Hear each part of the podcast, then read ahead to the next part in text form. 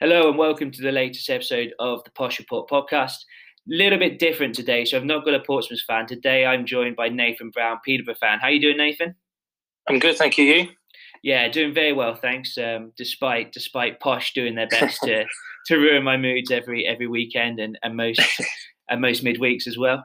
Um, yeah, a little bit different today, so we don't have a Portsmouth fan on. So we're going to take we're going to talk about the game first up. Then we're going to take a slightly broader look at the season as a whole today, uh, where Posh are going wrong, and, and, and what they should hopefully be doing, uh, looking to do to turn that around.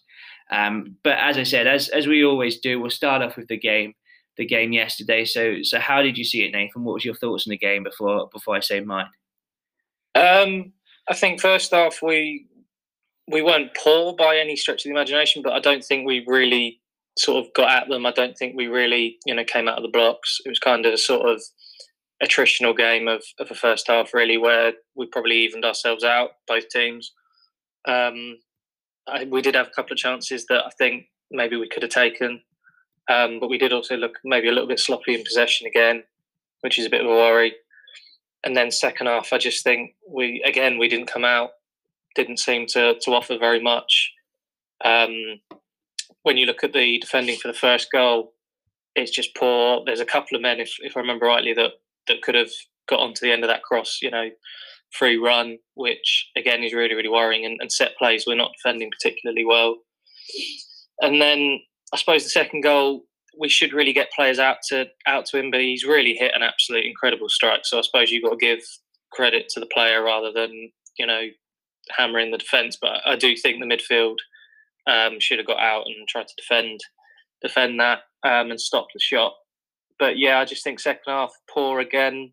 Um, it seems to be that maybe second half we just don't get going regularly, and it, you know if we don't sort of come a, get ahead in, in the first half, then then we tend to not win, and, and that's a bit of a worry for me. Yeah, no, absolutely. I think I think the, the difference between first and second half was noticeable. So so first half, there were total five shots in the game. Uh, Pompey yeah. had two, Posh had three. It was I really enjoyed the first half. It was great to have fans back in the ground, and, and the fans made a difference because that tempo and that intensity was mm-hmm. there. And and Portsmouth are always going to bring that. They're always going to work hard, and with the fans there, probably gives them how do you quantify it? Ten percent, twenty percent more. But you yeah. saw that in the game. It looked completely different, I thought, to any game we've seen this season. And there was no time and space in the ball in midfield both teams at about 70% pass accuracy because it was difficult to, to, to yeah. build anything really. Um, I thought Posh did a really good job of, of, of matching Pompey in that first half without ever really creating anything because the Posh's, Posh's one good chance in the first half was that that Dembele 1v1. Yeah. And again, that was just that was just a that was just a mistake from from Whatmough, um, uh, who should have really cleared the ball watching that back, what I noticed on that frustratingly was Dembele just doesn't gamble. So as Whatmough goes to clear the ball, he yeah. stops. And if he gambles, I think he gets he gets in behind uh, mm. a little bit further, isn't pressure quite as much, and that chance comes even better. Posh's only ever two shots at half were the Dembele and, and Jack Taylor shots from Ray, yeah. both in the first 15 minutes. And that was kind of the issue. Posh had very little possession or ball in the final third. And when they do get possession in the final third, they just shoot from range. And the Dembele mm. shot, he's got he's got Szmodics making a good run who can slide in. And it's getting a little bit farcical now for me how many times Dembele has Szmodics making a run and isn't passing it to him. Um, yeah. And I think the frustration there is starting starting to seep in. As you say, that that second half got a lot worse very quickly. Um, so we said we said Posh only conceded two shots in the first half, ten shots in the second half. Um, I'm gonna I want to focus a little bit on that 15 minutes. So that, that 15 minute spell after the after the second half. How did you how did you see that, Nathan? Um, it just seemed that we weren't really kind of controlling the game. We weren't really the, the ones that were, you know, trying to make the the forward pass. We weren't the the side that was on the front foot. Um, and then obviously with with that, we're very much a side that has to have the ball, that needs to be in control of the, the game and, and have possession and, and be on the front foot. And I think we look infinitely weaker when when we're not the side that's doing that. And obviously, you know, when you're going away to Pompey, you know that you're not going to have quite as much of the possession. So I'm, I'm surprised that, that maybe we didn't set up with a, a way of trying to nullify Portsmouth um, and the way that they play rather than just. It, we didn't really seem to have a game plan. That's how it looked to me, um, which is probably infinitely even more worrying. So, yeah, I think we, we just didn't come out of the blocks again. Um, in, in the second half, and, and that's probably why we lost the game. I think whatever Fergie said at half time has just not really either stayed with the players or, or they've not implemented it. Um, and that's you know ultimately why the, the game has shifted in, into Portsmouth's favour and, and why they've gone on and probably got the result. Yeah, I think that not having the plan to nullify Portsmouth is a really interesting point because you know what Pompey do. They either play 4 4 2 or 4 2 3 1. But regardless yeah. of what they're playing, they've got really strong wide men. Um, they've got good overlapping centre backs. They get the ball yeah. wide, they exploit wide areas, and, and they try and kill you and they try and beat you out there. And yesterday, you got Harness and Ronan Curtis out wide, and Brown and Johnson overlapping them four really, really good League One players. Curtis and Harness, way above League One level, in my opinion. Yeah. Will be playing Championship football very soon. Harness, potentially even higher. He's got really nice technical ability. And so, naturally, to cope with that, Posh set up in the diamond, right? So you've got a yeah. team who want to play wide, you've got a team who want to attack wide, and then you play the narrowest formation you can possibly play and give yeah. them all the space out wide. And in fairness, I thought first half, I thought Hamilton and Taylor and the fullbacks did a pretty good job of nullifying them. Taylor and Hamilton covered an awful lot of ground, worked yeah. incredibly hard, came got you know covered covered the ground out to Curtis and out to and out to and out to Harness, and and made sure that the fullbacks weren't outnumbered by Brown and Johnson getting forwards, and. We, we matched them, but I always felt we were just working to match them. And as the half went on, Portsmouth was starting to get more crossing opportunities, starting to get in mm. behind a little bit more. But then second yeah. half for that 15 minutes just didn't do it. Got completely overrun the two v ones. And five minutes in, I was screaming at my TV just to change it. Like not necessarily yeah. personnel, but maybe drop into a 4-4-2, um, and put Hamilton and Taylor Taylor wider from from the start. Uh, pull Szmodics back into into a central midfield role, or even a 4-4-1-1. Maybe put Dembele on, on the left hand side, and yeah and he just didn't do it, and we're just getting overrun and overrun and overrun, and then the the goals were just almost almost inevitable. Um, mm.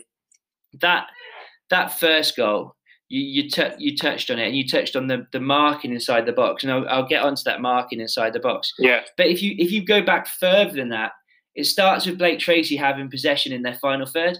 And as I said, mm. Posh barely got into final third. And, and when they did, he's had to cut back.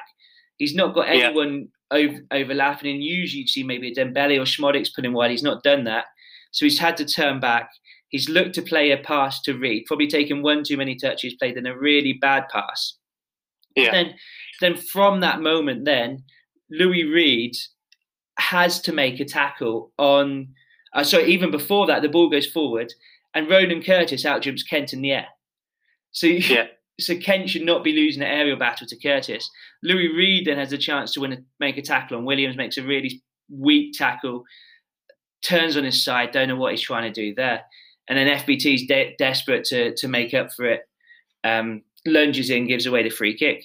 You yes. said about the marking in the box. It's hard to tell because, yeah, it was great having multi camera at Portsmouth, but for some reason, the Portsmouth director felt he had to use every single camera every 30 seconds. So it's like constantly chopping into close ups and then the rain and then ah.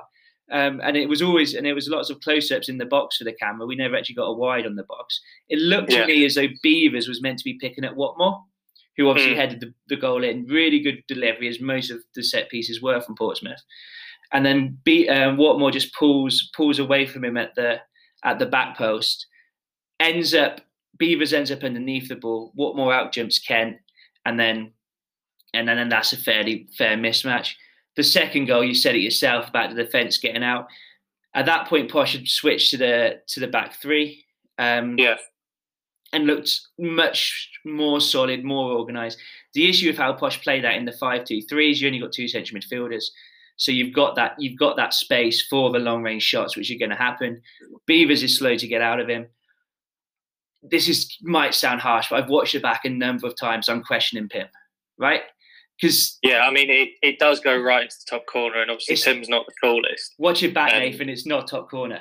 It's nowhere. Is near, it not? It's nowhere near the top corner. I, I encourage everyone to go and watch that goal back because it is hit really hard, but it's not into the roof of the net, and it's about two yards from the corner. So for me, Pym has an issue with long range f- shots in that he's slow to move his feet. And I, I watched it back and he sets his feet really narrow. So as the shot comes in, he then has to do a split jump to get wider, which slows him down. He doesn't get a step in. He takes off his back foot rather than taking off his front foot, so he doesn't get off the ground. And mm. he goes with his bottom hand rather than with his top hand. If if he if he gets one of those things right, I think he saves it. Like yeah, and and it's harsh because Pym's been one of our best players this year, but that that was a for me that was a really poor goal to concede from a, from a keeping point of view. Um, people listening probably going to think I'm absolutely mad, and I thought he'd gone top corner as well, but I watched it back about ten times this morning to make sure I wasn't going crazy.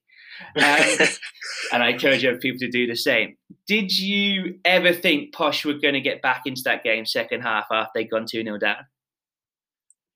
if I'm being 110% honest, maybe not. But then you also always know that if Posh can get a goal, then we are usually, and by and large, this is true. But usually, we we are one of those sides that I think we kind of put danger in other sides. So obviously, if we get a goal back and we stay two one down, I think sides maybe fear that because we've done it so often before. Um, but if I'm being 110% honest, probably not. Um, I think what we're really suffering from now is that injuries to key players, and I think our wing backs probably two of our key, most key players. Um, injuries to those two players in Butler and, and in um, Joe Ward. I think that takes away so much of our attacking threat because I think when we do play with the wing back system, you've got Joe Ward, who I think is a really, very, very, very good crosser of the ball. Um, and you've got Butler, who's you know a natural left-footed wing back, likes to get forward, can definitely shoot from distance, as we've seen quite a bit this season. I think that's that's where we're suffering from quite a lot. Is that we're not getting that attacking threat from wide areas, and obviously, as you say, you know the midfielders were were very very narrow um, in that second half, which obviously opened up the opportunities for them to take you know shots from distance. And I just think yeah, that we just seem to have lost a, a, massive aspect of our of our game and our kind of tactical um, makeup, and, and, maybe that's why this run of form has, has kind of coincided with the fact that we have lost two of our, our really really important players.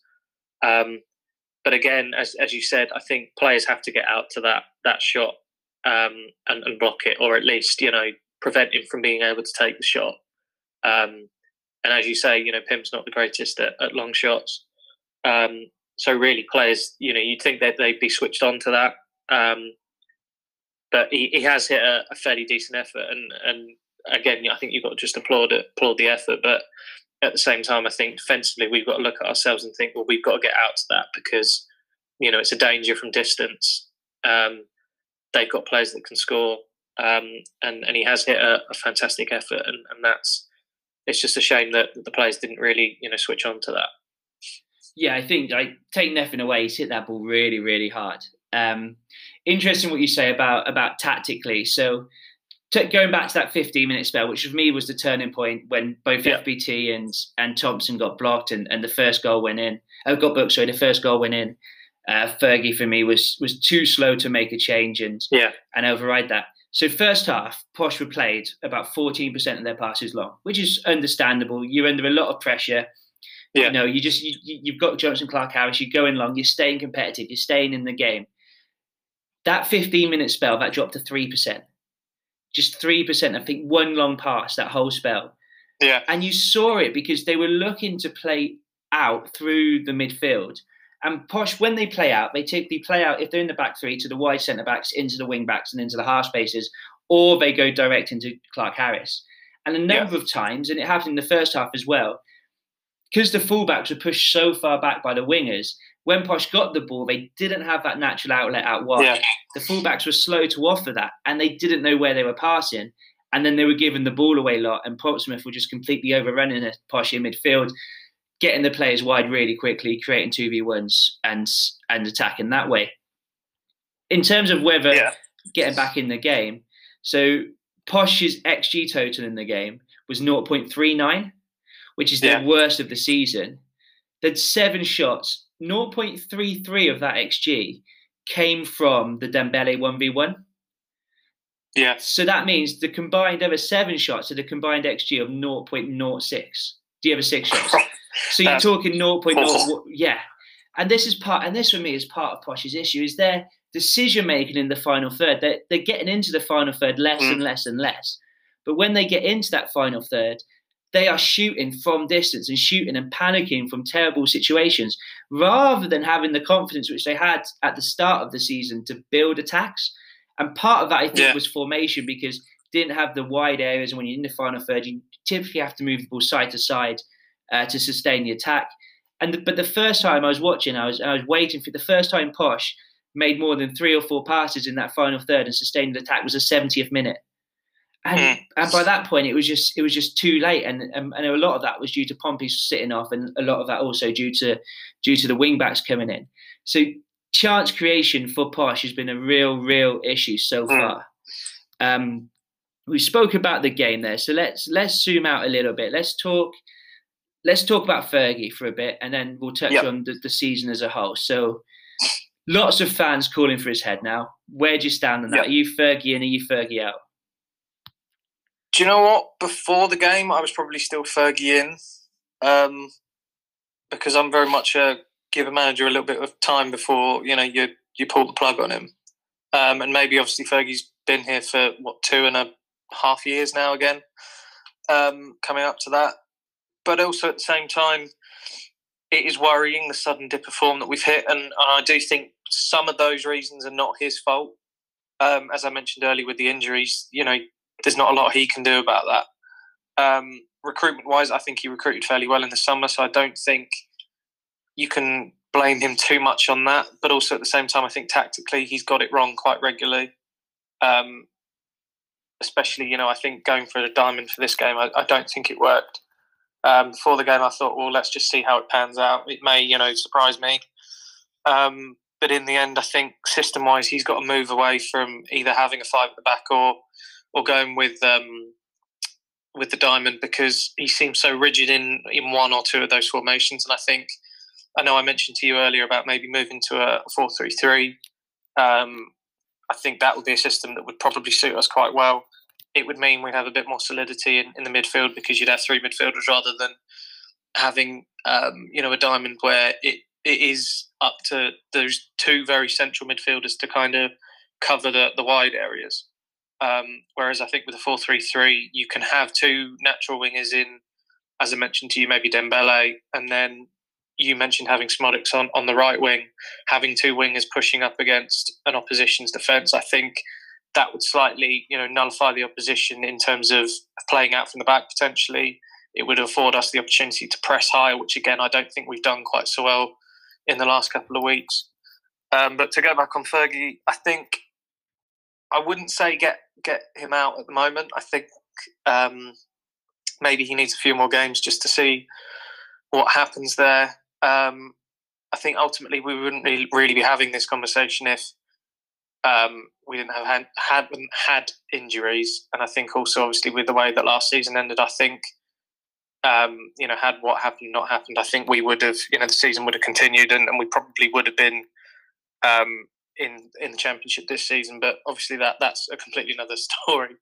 Um, but I think, yeah, as I've said, I think Fergie maybe needs a couple more games just to see what happens. But I think he will definitely be feeling the pressure, and I think you saw that from his post-match um, conference yesterday. I, I was really surprised at at the way he kind of let his frustration out. Um, and and it's a shame that he did that because I think that just puts him into you know more criticism. Um, but ultimately, I think he, he does need a couple of games longer. But I'm not. I, I couldn't tell you whether you know the owners are going to make a decision on that. But I suspect he's going to be feeling the pressure. I suspect the owners are feeling some pressure, especially from the way that our fan base voices its opinions. So I suppose we'll just have to see. But my gut feeling is he's probably got a game or two to to try and turn it around, and if not, he may well go. Yeah, I think I think you make some interesting points. I think in terms of will he, won't he go, I'd be amazed if he went before the end of this month. In t- Yeah. I think January might be crunch in terms of if you're going to get rid of him. you're going to do it probably right at the start or before January. And the new man Yeah. can maybe bring in one or two and, and get out one or two potentially. I mean, if you look at when managers have gone from us before, January, February time has been quite often. If you think about it, I think Grant went was it January or February, and Evans went. I think it was February as well. I might be wrong. Pretty Um, sure Evan was the end of Jan because then, then Yeah. Fergie managed to bring in one or two. That's it. Yeah, um, and I think Grant went in February, if I remember rightly. February, March time, maybe I can't remember quite off the top of my head, but but yeah, tends to be early in the year, doesn't it? So you might be right on that one. Um, yeah, I think I think I think he won't go. I, I think the, the the thing for me is is when you're thinking about should you get rid of him, it was worse this time last season. Like Yeah, in terms of that that end of December, start of January, the Yeah. performances were worse. The diamond was clearly holding back the players and restricting Yeah. the players. If we're going to play two or three games on, in the diamond, I, I say get rid of him now. but I don't, I don't think he's going to do that, I and I and I hope he won't. And and it's not been, it's not got to those levels where you can't see Posh Yeah. turn it around, and he did turn it around. The question mark for me about when he turned it around last season is how much of that was to do with Fergie and how much of that was just he was previously restricting the players. I've no doubt about that with his tactical Yeah. instructions. Then switching to this back back three of the wing backs, but then but then Toney being just an absolute talisman at the end of the season and getting Yeah. the best out of Dembele and Szmodics. How much of that how much of that change in form was to do with Fergie and how much of it was to do with Toney is a big question for me in terms of then whether you have the belief that he's gonna he's gonna mm. turn it around this side. Tactically, he, for me, he can't keep chopping and changing yeah, for no reason. And what I what I mean by that is, if you look if you look at ignore the Chorley game, if you look at the last two league games, the Plymouth game played in the back three, played really well in that game, should have been absolutely out of sight, should have probably Yeah. won two or three nil. The Wimbledon game. Now the Wimbledon game was an interesting one because the system was not the reason Posh lost that game. Yeah. Posh lost that game due to individual errors and due to a, a headed clearance bouncing the wrong way in the box and, and us not picking up Pigott. Yeah. And then when Posh changed that system and switched to the diamond for the last, I think it was about 20 or so minutes, Posh looked much worse. Like they lost that structure, they lost that cohesiveness in their play, and they looked much less like getting in back in the game. And I know Clarke-Harris scored the free kick, but that wasn't as a result of the system. That was a result of Clarke-Harris hitting a very good free kick and against a, a wall that was very poorly placed. So then, why do you change it to play against Portsmouth? And I think it's this issue you've got with Fergie, whereby if you lose a game, he feels he has to change the system, but he doesn't do it for any tactical reason about what the opposition's doing, about what's happening on the pitch, or it's just it's just well that's not work. We have to change it to something else. Now, f- for me, when you've got games coming thick and fast, you have to go with the shape that gives you the best chance of winning, the system that Yeah. gives you the best chance of winning. You said 4 3 3, and we'll talk a bit about that, but I don't think you've got time to start coaching a new system at this Mm. stage of the season. For me, you play with the wing backs. And the reason why I think you play with the wing backs is this season and last season, that has been this formation. Posh have been defensively the most secure. Yeah. Their XG, their shots numbers are much lower when they play with the back three. So that gives you the that gives you the solid base to defend from. I, I accept that perhaps Ward isn't quite as good at left wing back. Uh, uh, Broom isn't quite as good at left wing back as Ward. I accept that FBT is not quite as good at left wing back as Butler. yeah, But I still think that is the structure that gives you the most solid base to build from. And now your question mark from there becomes how do you get your attacking players in the game? And I think you've got three options. You can stick with the 3 4 1 2 and build out through the wing backs and go into the uh, and play into Jonson Clarke-Harris and try and get Szmodics and, and Dembele involved around him. But I think if we're doing this, Posh have to, and you touched on this as well, have to press more. So Yeah. last season, Posh's passes per defensive actions was at around nine, which is which is which is the sign of a high pressing team. This season, it's dropped, it's, it's risen to twelve, just over twelve. So Yeah. Posh are not pressing high, they're not getting those turnovers, they're not getting possession in the opposition half. For me, they have to they have to go back to that. I'd also be tempted to try three four three, and like Yeah. you said about having having those three wide attackers and pushing Szmodics onto the right wing Uh, the reason being, I think he does his best work in the right channel. I think Dembele does his best work in the left channel. Yeah. Why not get them close to Clarke-Harris and then have the option of, of creating overloads out wide and playing that way? The other option for me is if you're if you're worried about Szmodics's form, then perhaps yeah. then perhaps you um you bring him out of the team and you go to a three-five-two. And I think Posh had the players to do that because you could have maybe yeah. Taylor on one side of the midfield. You could have Brown on the other side and get Brown to have license to get forward and attack, which is something he did brilliantly at Forest Green and the way he uses the ball in the final third. We've not seen that yeah. Posh. He's played much deeper. I'd love to see him play in that role and then have Hamilton or Reed as the as the as the holding player behind them. Well, it's, it's interesting you say that because Hamilton just seems to have not really been given too much game time besides um, cup games. Um, and I remember the season before last, and then last season, he, he was a really, really good midfielder in in uh, the two sides that he was playing for. I think it was Bolton and uh, Rochdale. South South um, End some, last season. South End, that was it. Yeah. Um, so I'm surprised that he's not kind of been given more game time, and, and he's a midfielder that maybe we don't have in terms of obviously being a left footer coupled with the fact that he's very tall, he's quite physical. Um, he's kind of like Mark O'Hara in that kind of um, stature, but I think he's a far better player than, than Mark O'Hara was. Um, yeah, I think in terms of holding midfielder, he could work quite well there. Um, and I'm surprised he's not been given more game time by Fergie. Um, you know, especially he's come from a good good academy. He's had League One experience. Um, so you'd think he'd be able to slot straight into into a midfield and, and be able to to be quite a good um, sort of foil for, for Taylor and, and whoever partners him. Yeah, no, absolutely. Hamilton's a player I really like. It really yeah. frustrates me the characterization of him that the BBC Cambridgeshire commentary team have of him. I don't know if they listen to this, but if, if you do, stop calling him destroyer because he's he's so much more than that. He's got yeah. he's his if you watch him, his ability to get his head up and pick a nice forward pass from deep positions is really good and something Posh sometimes yeah. lack. And from his one weakness for me is that he's oh it was released at Southend and Bolton. He likes to he likes to smash it from thirty yards over the bar rather than picking the pass.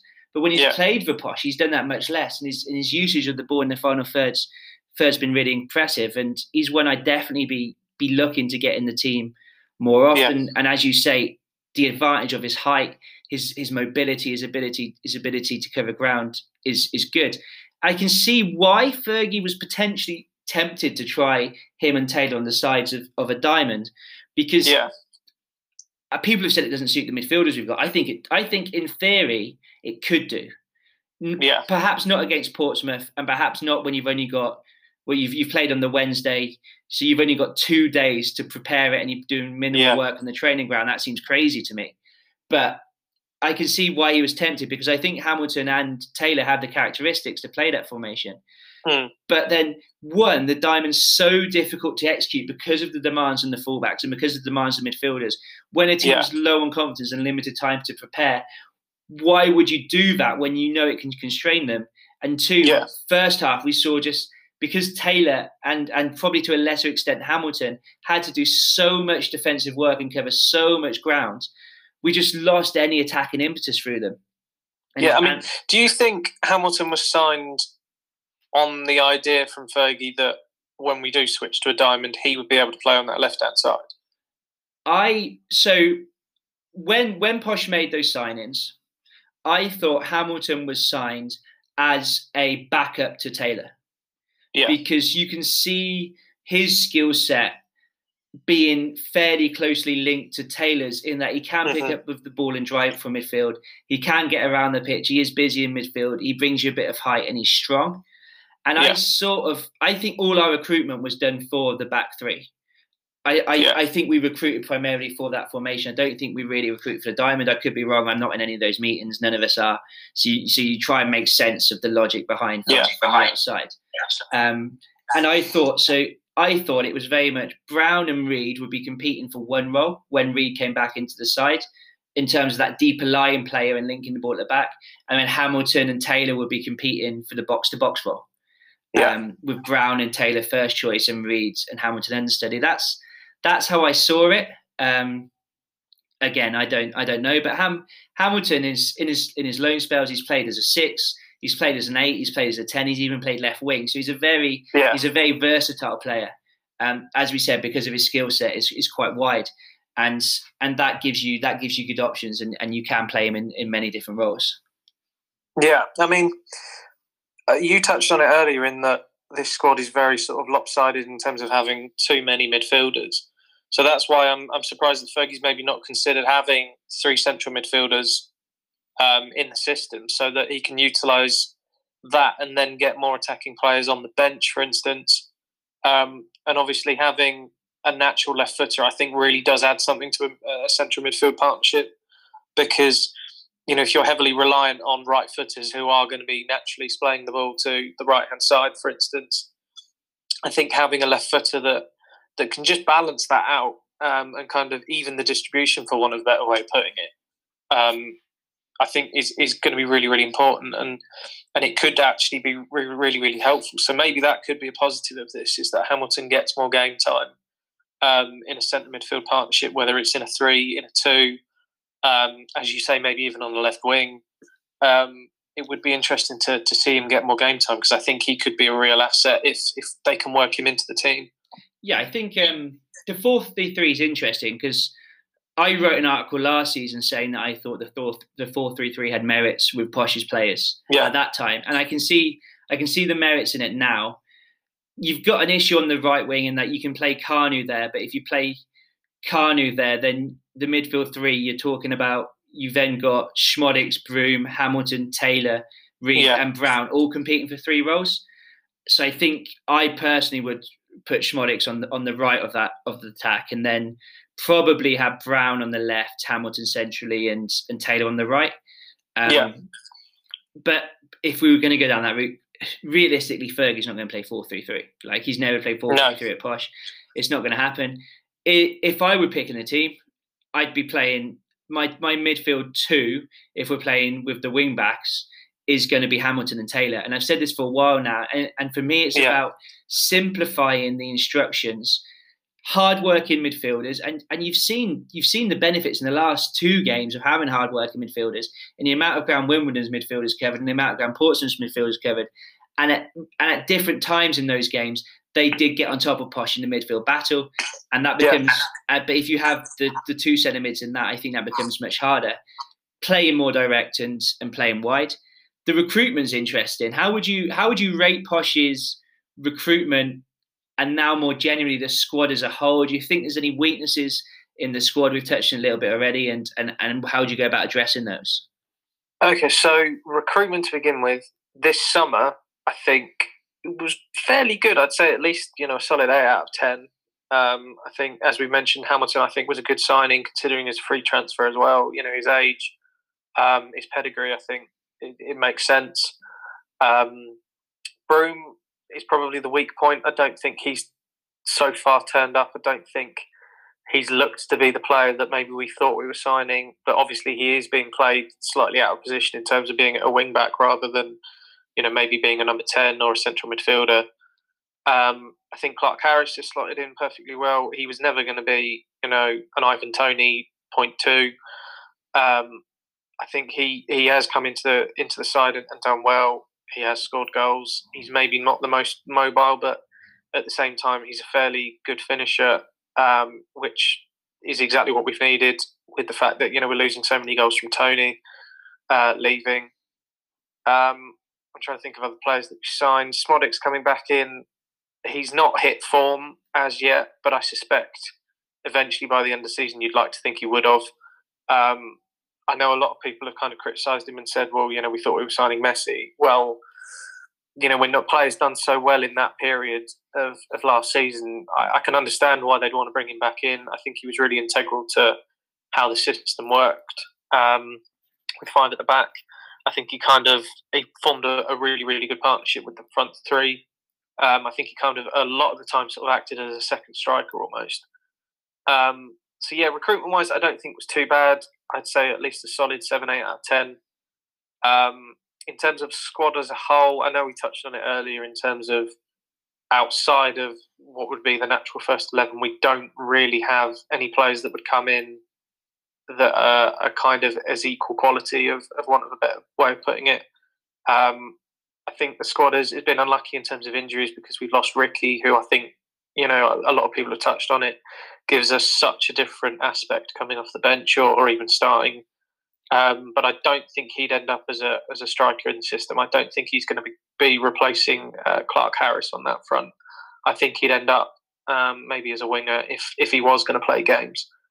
Um, but it, yeah, like I said, it's a shame that he's not been able to, to get any game time as yet because of, of the injury that he's picked up. But I know he, he, should be coming back in the next few weeks. So I suppose that's positive to look at.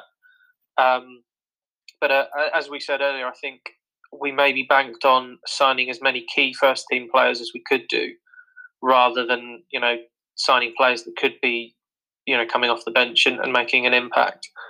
Um, and obviously with the wage cap, that's maybe why we've we've kind of preferred to to not do that and, and obviously have a lot of the youth products make up um, the numbers on the bench. Um, it's interesting you mentioned Idris earlier. I think I'm surprised he's not been given more game time as well. Um, you know, especially with the wing backs being out.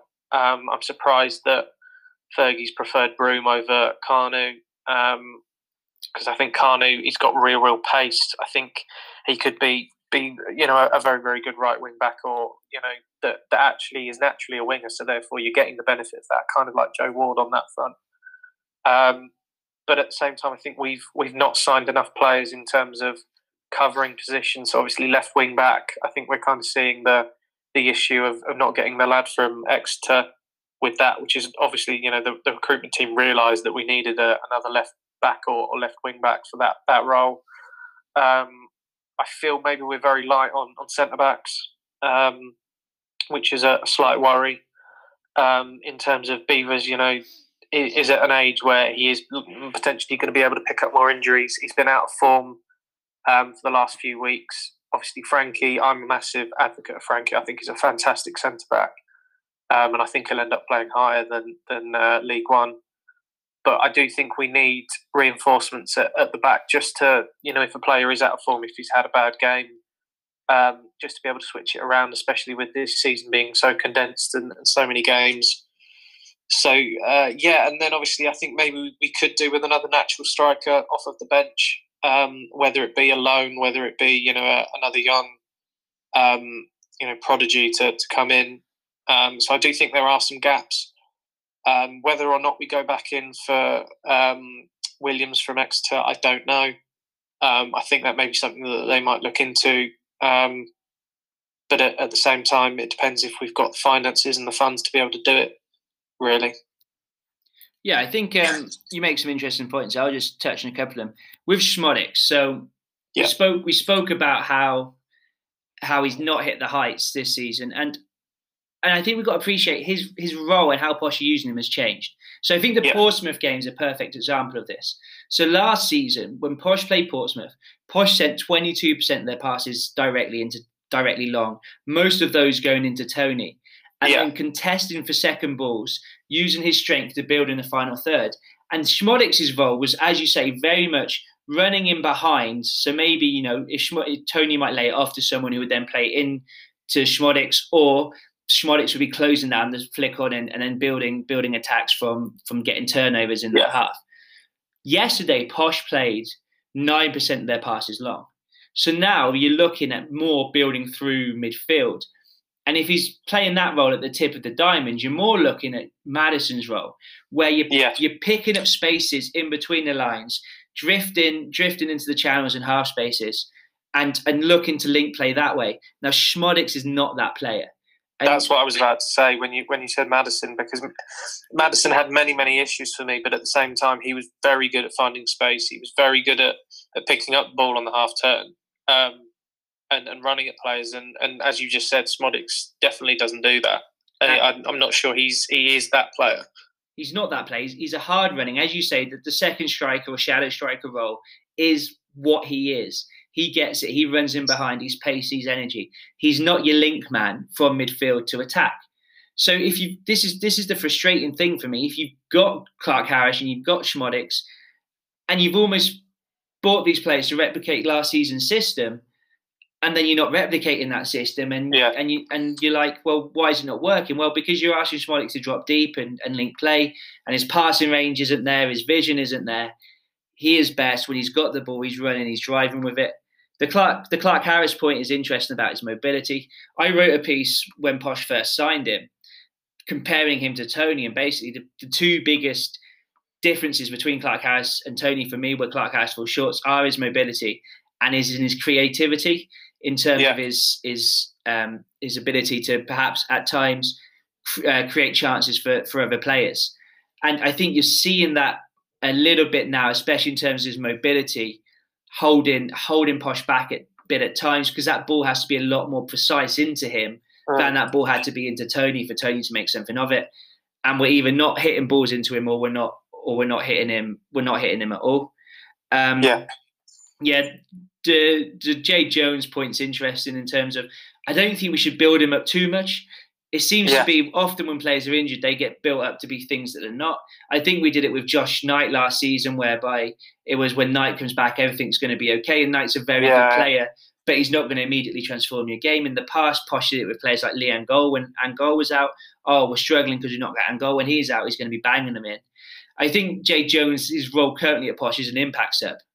And, Yeah. I, and I and probably he comes on as in that in that striker role next to Clarke-Harris and runs the channels and stretches play and gets runners in behind, which is something Posh have really really missed because we've not been getting any Yeah. runners in behind at all really, and I think there's a lot of a lot of reasons for that. Well, that, Um, that was what I was going to say with with Ricky is that I don't think you can you can start him in games simply because if you're a possession side, I don't think he's that player. You've naturally got to play to his strength, which is the fact that he's got pace. He's very good at running in behind. He's shown he's a reasonably good finisher at the same time. So I think in games where maybe we've not got as much possession, where we are maybe trying to play on the counter attack, he's the player for that kind of game. But I think we we really need to work on him in terms of getting him into a play that could start that is more than just a pacey player. And I think that, as, as you say, he probably is better suited as an impact sub at the moment. And I suspect um, maybe maybe that's what they're going to work on him is is trying to turn him into more of a complete striker rather than you know just a, a pacey player that that's kind of an inverted winger slash striker. Yeah, I think that's interesting with, with him because, as you say, for his age, composure and finishing at first team level he's shown is really, really impressive. Pre season, I thought we were working a lot on his technique and a lot on his play back Yeah. to goal. And I think that's good in terms of making him a more complete striker.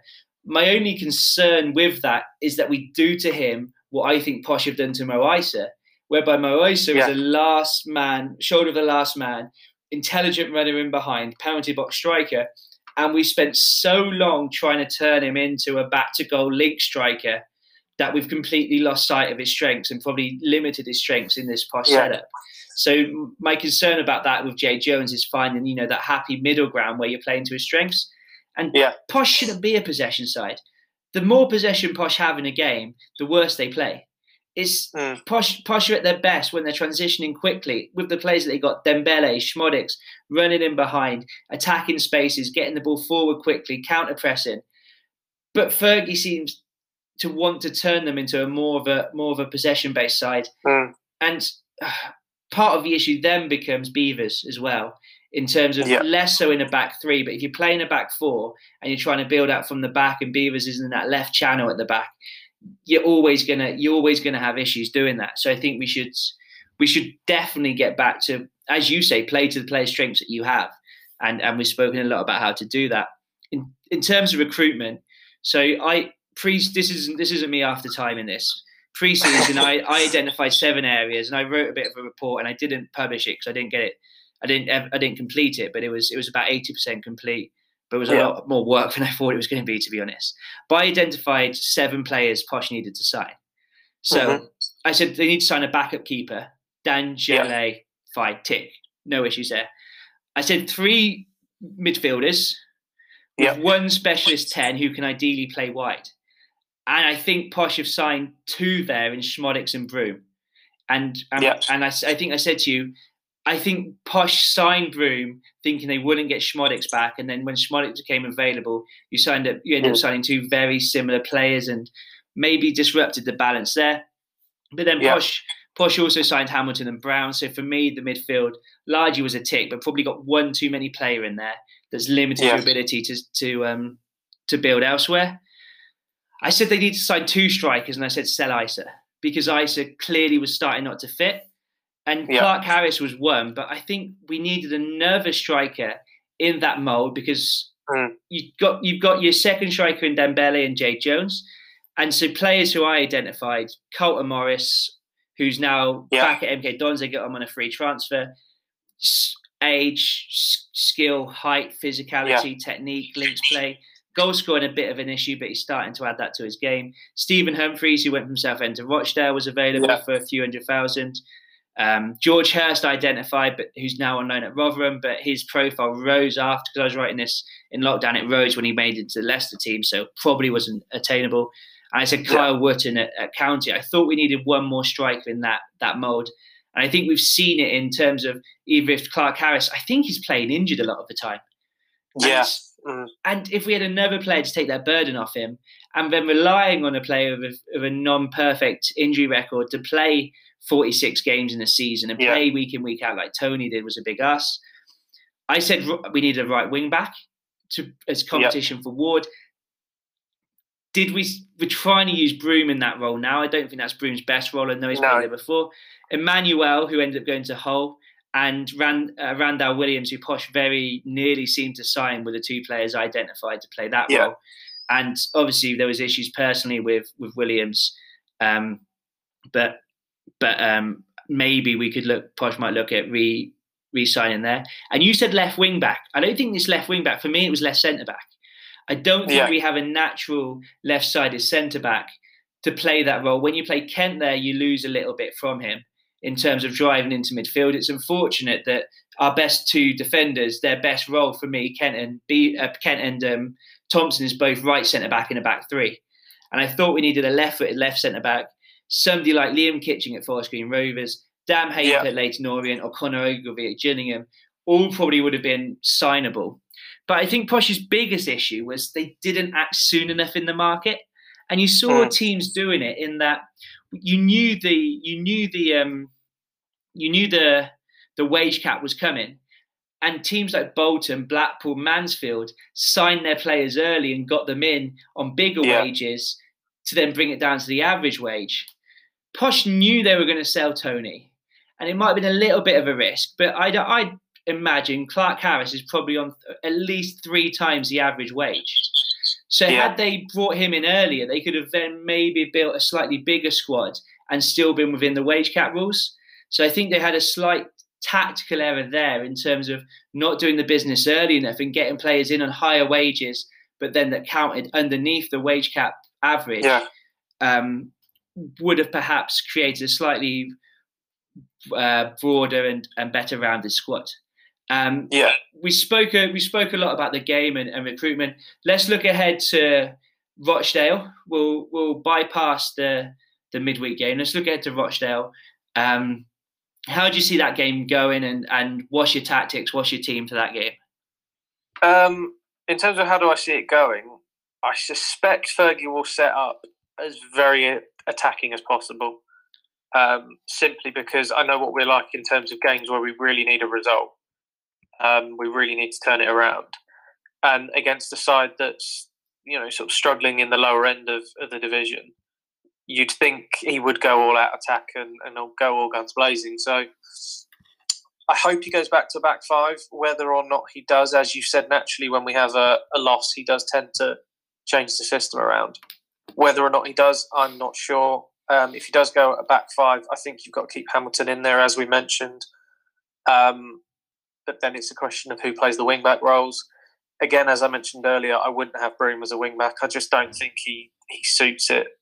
Um, I would go with Kanu, or you could really go with Mason, but I think you you don't get as much um, attacking input as you would do normally with um, Joe Ward there. Um, I suppose you've got to continue with Frazer Tracy as, as a wing back if you go at five at the back. But then that poses a problem as to who else comes in into that back three um, to kind of cover him moving out to, to wing back. Um, I suppose Thompson would stay in, so that would kind of nullify that. Um, but yeah, that would be what I. Sus- uh, if it were me, that would be what I would do. But I, I'm not sure Fergie will do the same. Um, if we stay with the diamond, I can't really see him changing the players that played much at all. If I'm honest, um, I think potentially maybe it might be the time to take Sammy out. Just just put him on the bench just for now, just for a game, just to kind of maybe seek a reaction from him.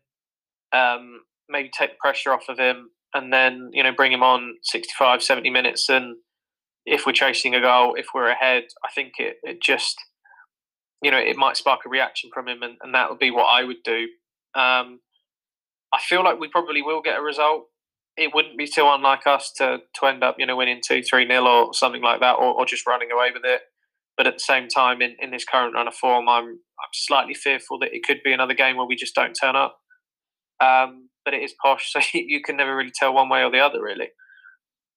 No, yeah, I think system wise, I wouldn't be surprised if he went to a 4 2 3 1 on the basis of the back three is not working, the diamond didn't work. Let's put it to 4 2 3 1. I, I've said I'd play I'd play with the wing backs and I'd simplify the messages. I think the biggest thing with Rochdale is they they do go a little bit more route one than they did when they were so wedded to playing out from the back when Posh beat them 6 0 last year. They've got yeah. Humphrys, who's a good target man. I like him. He can he's technically good, he can link play. But they are still they still like to build out from the back. So for me, I just want to see Posh pressing. We've not yeah. seen it. We've hardly seen it at all this season. I'm not sure if part of the reason is Clarke-Harris's mobility, but he can press. He's he, he has shown that before at Rovers you've still got Dembele and, and Szmodics so you can do that. So let's get them pressing high, 30 minutes, like first 30. Let's play direct. Let's put them under pressure. Let's let's play in their half rather than playing in Posh's half. When Posh only had about 20 odd percent of the ball yeah. in, in Pompey's final third last last game, and most of that final third play was Portsmouth in possession. That was hardly ever played at that third of the pitch. Let's get the ball in that third as often as possible. Um, and yeah, the point the point on the fans. I'm not going to be in that that 2000, but those who are in that 2000, let's get behind the team. Yeah, like, yeah. Pom- Pompey I, last I, Pompey last season were unbeaten at home. They lost three games this season. The fans made a huge difference to them. The intensity and tempo they yeah. played at, they responded to the fans. If you're in the ground, if you're part of those 2000s, can you do the same for Posh? Can you drive that team on, give them that extra impetus to press a little bit harder, work a little bit harder, and, and come away with a win that, that Posh desperately need to start turning that season around? Yeah, absolutely. It's, it's really interesting what you say about in terms of pressing because I think that kills so many birds with one stone, if you know what I mean. In terms of it gets us higher up the pitch for a start. It also means that we can play to our strengths, which, as you said, is is on the transition and it also means that you know you can have the front three so much closer to goal in which case that they can get shots off they can play one another in they can just be more creative and i think that's that's where we've shown that, that we are at our best and obviously getting the ball into Clarke-Harris further up the field where you know he's he's going to be able to be more mobile he, he's already proven he's a decent finisher um, i think it's just really really important um, and it could be really really key that that Fergie does do that. Whether the players have got the legs in them or not, I don't know. I suppose it depends whether they play in midweek or not. You know, how many of the first team play in midweek or not. Um, I don't know. But I just think, yeah, pressing is, is a really important way for us to to go. Um, and obviously, on your point in terms of the fans getting behind the players, I think nothing uh, annoys me more than when you know we go maybe a goal down and we're so anti, you know, every player that's on the pitch. And I just think you know, it's going to be so counterproductive at the end of the day. At least, you know, give the players, you know, 45, 60 minutes before, you know, we get on their backs. I think it's, you know, when players are going through a difficult patch, the last thing they're going to want is is the fans getting on their back because it just puts added pressure on them, and it means they're they're even less likely to to be able to turn it around. I think you know the more that we get behind the players, the more that we support them, you know, the more that we praise when they do things well, the more that you know we encourage them when maybe things aren't going well. I think you know it can only be a, a, benefit for them, to be honest. No, absolutely, and I think that's a really good point to to wrap up and finish there. Um, thanks very much for coming on, Nathan. I hope hope you enjoyed no the chat. Oh, I loved it. It was brilliant. I'd, I'd love to be back on when uh, when uh, I'm able to. Hopefully after after win next time. Hey. Yeah, let's hope so. Maybe we'll bring some luck, better luck than I did when I spoke to the Blackpool lads. awesome, and uh, thank you to everyone who listened at home.